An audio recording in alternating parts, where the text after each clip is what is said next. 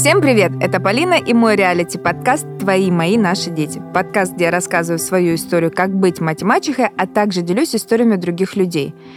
Если вас немного сбило с толку название этого эпизода, не пугайтесь. Я не встала в один ряд с Юрием Лозой, который утверждает, что наша планета плоская. Я просто хочу обсудить одну тему, и очень важную, может, даже более важную, чем загадки далекого и бескрайнего космоса.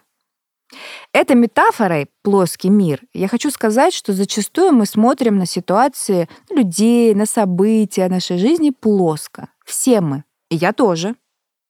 Даже несмотря на то, что считаю себя человеком осознанным, образованным и прокачанным.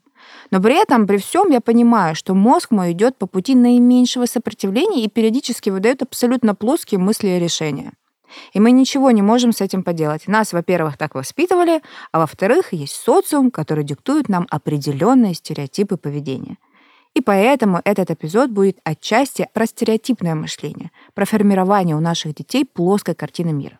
Не скажу, что я прям сильно задумалась об этом раньше. В воспитании детей я действую чаще интуитивно и, разумеется, совершала и совершаю ошибки. И сейчас я расскажу об этих ошибках не для того, чтобы уберечь вас от них. Нет, мы все равно будем ошибаться, а скорее для того, чтобы вы взглянули на воспитание детей более многогранно и объемно и вообще задумались над этой метафорой «плоский мир». На запись этого эпизода меня подтолкнул разговор с моей приятельницей. Она выложила в сторис, как круто она вместе с детьми занимается лыжами и добавила парочку своих рассуждений на тему того, что лыжи для детей — это очень классно. Это свежий воздух, это здоровье, это спортивный настрой. Говорящая голова моей подруги с экрана телефона вещала подписчикам. «Я катаюсь, — говорит, — на лыжах, и мои дети, как мама, тоже катаются на лыжах. Вот так все прекрасно». И я абсолютно с ней согласна, потому что сама занимаюсь всеми видами спорта, какими только возможно, естественно, тягаю везде своих детей, везде за собой. Однако я решила ответить на эти сторис, и у нас завязался разговорчик. Я пишу, а, это все круто, но почему ты не рассказываешь ребенку, что лыжи — это еще и травмы? И как минимум страшно. Это высота, скорость, снег. Что помимо свежего воздуха и физической активности ребенок получает и другие вещи. Ну, например, победу над страхом, что он получает навыки поведения в непредвиденной стрессовой ситуации, или что подобный спорт воспитывает ребенке некоторую осторожность. М? Понятное дело, что мы все хотим, чтобы ребенок повторял за нами, чтобы он был как мама или как папа. Отсюда и рождается эта песня. «Давай, смотри, как мама, это же весело! Ну-ка, обувайся, тащи эти тяжеленные ботинки! Устал? Вставай, давай! Это же так весело! Мама тащит, и ты тащи! Молодец! Будь как мама! Умничка! Раз-два, молодец!» А что, если он не хочет быть как мама? Или что, если ребенок просто испытывает страх? А то у нас заладили твердить, что у детей нет вообще чувства страха. Им не бывает страшно. Бывает, еще как. Может, ему холодно и некомфортно в горах? Или наоборот, ваш малыш не любит жару, а вы его тащите на серфе кататься? 40-градусную, а то 45. То есть я заметила, что периодически, когда мы мотивируем своих детей, мы открываем им только одну, и э, такую плоскую сторону влечения или какого-либо занятия.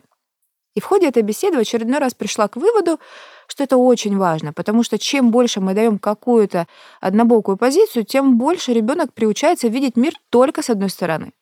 Классно бы находить время и силы на объяснение, находить нужные слова и доносить до ребенка, что у него всегда есть выбор. Сесть к ребенку и сказать, вот я тебе расскажу все, что относится к этому действию, к этому занятию, ты выбирай, хочешь ты этим заниматься или нет. И важно услышать и принять его ответ, даже если он вам и не понравится.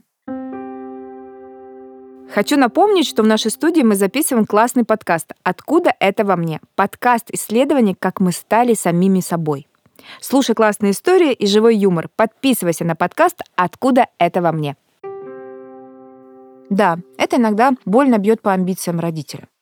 Когда чада ну, в чем-то не идет по стопам предков и выбирает другой, свой путь. Вот, например, Валентина, моя пачерица, встала на лыжи в три с половиной и прекрасно каталась. Евгения очень кайфовала и везде брала ее с собой. Сейчас ей 21.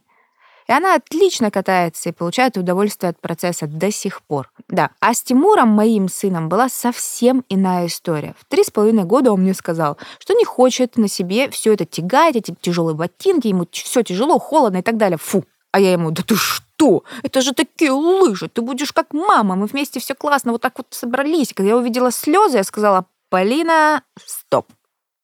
Помню, Евгений тогда мне начал говорить, да не сдавайся, поговори с ним. Его надо уговорить, все объяснить, дать ему шоколадку, машинку или что-нибудь еще и так далее. Все катаются у нас на лыжах в семье, и он... А он почему не катается? Да похеру мороз, вот что хочу сказать. Ну и не катается. Значит, займется чем-то другим. Пойдет в бассейне поплавает, книгу почитает, порисует. Вот я сижу и думаю, ну вот если честно, нафига ему эти лыжи? Пусть он вон там снеговика строит, на санках катается, пробует, короче, другие форматы игры с этим снегом. А не заставляйте его лезть на эту гору, где он реально рыдает, рыдает и не хочет. Там сопли по колено просто были. Ведь важнее дать ему выбор. Кстати говоря, выбор не хотеть. Я считаю, что действуя так, мы показываем, что мир объемный и позволяем ребенку с малых лет выбирать и знакомим его тем самым с понятием гибкости. Я такая умная, конечно, раньше я такой не была. Да и не сейчас, наверное, не сказать, что я прям такая образцовая мать. Я, естественно, совершала ошибки форматировала сына под себя, внушала трехлетке, что он сильный, что он должен быть самостоятельный, мужчина ведь. У меня в голове какая-то болезнь случилась. Мне казалось, мужчина решал, и мальчики становятся просто по факту рождения. Вот это еще в роддоме. Бред, да? И понятно, что однажды ребенок привыкнет работать э, под тебя, мы хотим его видеть ответственным. Так он как будто бы таким и становится. Весь такой самостоятельный, где-то дерзкий даже, хамовитый, но это снаружи. А внутри хрупкая структура неуверенная получается. Я не робот, я тоже косячила в материнстве. И, конечно, с Алисой я многие вещи делаю иначе. А сейчас скажу вам мысль, которая не имеет прямого отношения к этому эпизоду. Но сказать очень хочется. Я благодарю Тимура за то, что он сделал меня лучшей мамой, лучшей мамой для себя и для Алисы в итоге. Потому что в некоторых моментах я стала думать, зачем я вообще вот, вот это делаю? И я отлипла от Тимура с этими лыжами, наступив на горло своим амбициям. И, к моему удивлению, потихоньку Тимур стал сам приобщаться к этому спорту, и сейчас к своим 11 годам истинно полюбил это дело и сейчас катается с удовольствием. Кстати, раз мы уже сегодня ну, все-таки про лыжи, Евгений поставил свою старшую дочь в три с половиной года. Естественно, у него возникла идея фикс, надо младшенькую Алисочку поставить еще раньше. Естественно, никто никуда не встал. Ну, типа в два с половиной хотел поставить. А я говорю, Евгений, ну, ну вот правда, ну давай посмотрим.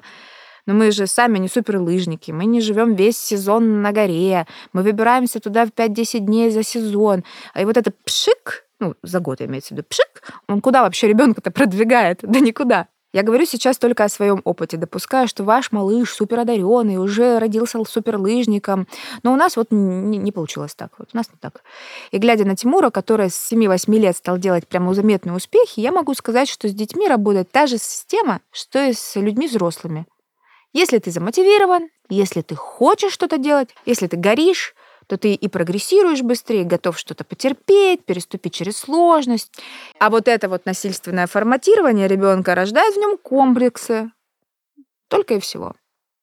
И делает мир малыша плоским, делает мир таким, где есть только родительское «надо». Когда мы даем ребенку только одно свое видение, сугубо личное или социально стереотипное, то ребенок, вырастая, может не обладать своим крепким «я».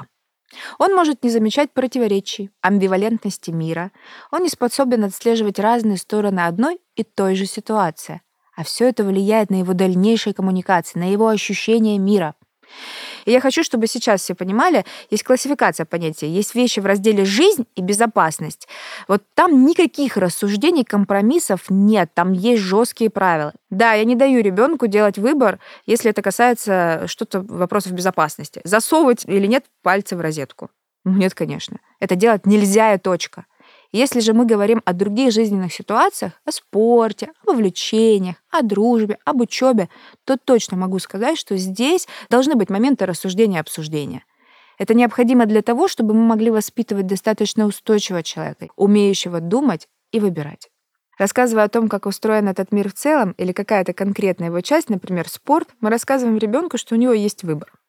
Выбор бояться, выбор не хотеть этого делать. Одна американская исследовательница пыталась выяснить, что делает человека довольным своей жизнью. И проверив сотни факторов, она нашла один единственный, который отличает человека довольного своей жизнью от недовольного. И оказалось, знаете что? Что это фактор — это принятие своей уязвимости. О. Я имею право бояться, я имею право переживать, я имею право сомневаться, ошибаться и быть неуверенным. И вот это состояние собственной слабости, уязвимости как раз-таки делает человека более сильным. И наша родительская ответственность, на мой взгляд, дать возможность ребенку все узнать в этом мире, понимать и признавать все в себе и окружающих. Когда мы показываем ребенку мир в объеме, мы учим его выбирать, учим принимать решения и брать ответственность, позволять бояться и не делать, легализуем ошибки, учим их признавать. Вы только вдумайтесь, сколько скиллов на самом деле мы можем передать ребенку, когда мы не идем по пути жесткого форматирования под себя. Я сегодня не планировала открывать Америку, и, может быть, я не скажу ничего нового, но я хотела бы, чтобы мы задумались об этом. Понятно, что на словах и в разговорах с друзьями мы все такие умные взрослые, а чего ж тогда на практике с детьми так не делаем? Ну, серьезно, почему не даем им право выбора, прикрываясь дежурным «мне виднее, мама лучше знает»? А потому что у нас нет времени сесть и спокойно объяснить. Я вас не получаю. Это я повторяю в первую очередь себе, что надо быть более внимательным, наблюдательным и все время объяснять. Объяснять, объяснять, объяснять. Вот подумайте сами, вот когда вам вовремя и спокойно что-то объяснили, вам ведь стало легче? Мы всегда разделяем мир взрослых и детей. Да понятно, мы отличаемся взглядами, опытом, осознанностью, дальновидностью. Но в то же время переложите этот опыт на себя. Вот вы хотели бы, чтобы вам иногда все объяснили, разложили по полочкам, да? Так и детям очень хочется. Дети с радостью бы все анализировали, если бы им давали такую возможность. Самодуры на вашей работе, вот они взялись не с воздуха. Это просто взрослые, которые с детства привыкли видеть мир только с одной стороны и слышать только себя и искренне верить в свою правоту, не подвергая это хоть какой-нибудь маломальской критической оценке. А извините меня, критическое мышление — это тоже привычка, которая должна интегрироваться в жизнь наших детей с самых малых когтей. И, конечно, можно списать свои промахи в родительстве на предков, ну, на своих родителей. Мол, они нас не учили этому, книжечки они там, конечно же, не читали. Но я вам скажу следующее. Ну вот мы такие умные, и книжки читаем, и осознанность осознаем. А что на практике изменилось-то? Ну, может, на миллиметр сдвинулись все мы в ну, правильном направлении, но это мизер.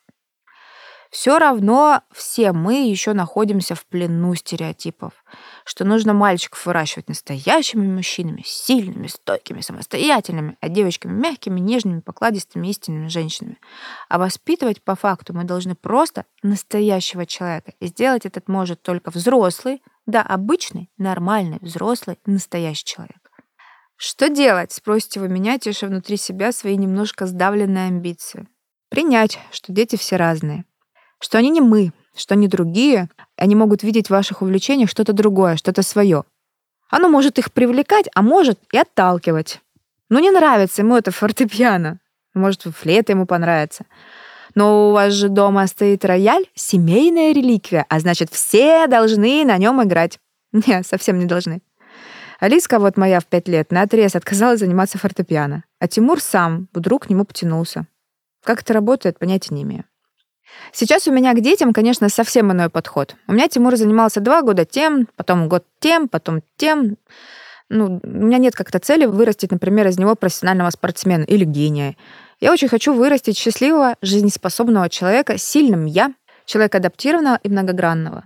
И действительно, я позволяю ему перебирать виды спорта — он позанимался теннисом, позанимался пару лет карате, параллельно занимался футболом, сейчас баскетболом. Вообще баскетбол уже бросили, пока писали эпизод, уже, значит, у меня дзюдо. Мои дети растут, их мотивация меняется. Я им постоянно из года в год пытаюсь найти слова, объяснить, вот в чем прикол вот вообще этой жизни. Называйте это как хотите. Может, это моя амбиция, но я хочу вырастить людей многогранных и свободных душой. А признавать, что ты чего-то боишься или признавать свою неуверенность, это реально свобода. Чувствовать себя спокойным и свободным в неудачах и таким же чувствовать себя в победах — это тоже свобода. Просто быть довольным своим жизнью. Разве это не истинное счастье и, опять же, свобода?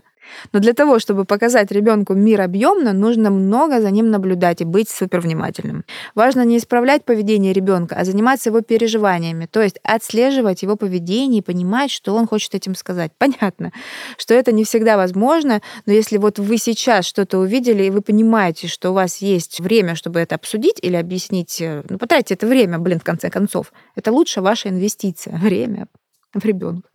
Пока пишу все это, в голове всплывают примеры, и я в очередной раз убеждаюсь, что мы, взрослые, и сами зачастую смотрим на мир плоско, даже не догадываясь, сколько граней в себе скрывает то или иное занятие или явление.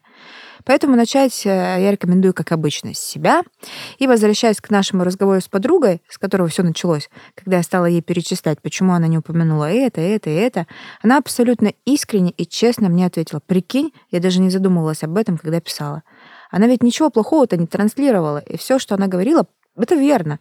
Но рядом с этим верно есть еще одно верно. И твоя задача понять, а какое верно тебе ближе, и что тебе вообще нравится. Я вот, например, в свои 40 лет поняла, что я не люблю лыжи. Прикиньте, я катаюсь, а все ок, я прям, ну вот... Ну прям, чтобы любить, нет.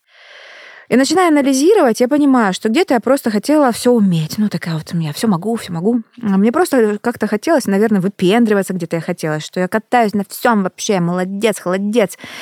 И понятно, что это не сделало меня хуже, а где-то даже улучшило. Но я сижу вот и думаю, если честно, ну вот прям по чесноку, блин, да я бы лучше серфингом занималась, и вот я поняла, что люблю больше тепло и волны, чем снег и ветер. И непонятно, что меня толкало конкретно к этим лыжам на морозе. Может, мой бывший парень, который любил это дело, я хотела так вот доказать ему, что мне это нравится. Может, это какие-то мои психологические упущения прошлого, что я старалась быть хорошей для кого-то. И как же это классно осознать, что тебе это разонравилось, признаться себе в этом и больше не делать. Господи, какой же это кайф. Так давайте же не лишать такого удовольствия своих детей. Представьте, сколько непосильной ноши они несут в себе и какое облегчение они почувствуют, наконец-таки признавшись вам в том, что это сольфеджио в горле у них уже вот тут стоит, и заниматься они хотят рисованием или, о боже, какое-то время они хотят вообще ничем не заниматься. Кстати, я вот тоже периодически так хочу. В одном из эпизодов я уже говорила эту фразу «Друзья, Замечайте своих детей. Видите их. Видите их реальными, такими, какие они есть на самом деле. Замечайте себя. Чаще задавайте себе вопрос. Я реально этого хочу? Сами стремитесь видеть мир разным, объемным. Допускайте и принимайте, что жизнь не черная и белая. Молю, находите время говорить об этом со своими детьми. Не корите себя за ошибки, помните о том, что в уязвимости на самом деле скрыта огромная сила. Я безмерно вдохновляюсь идеей, что новые люди, которые сейчас рождаются и растут, были бы довольны своей жизнью, были свободны в своем счастье. Мне кажется, это очень круто. Будьте взрослыми, а дети пусть будут детьми. Обнимаю вас. Пока.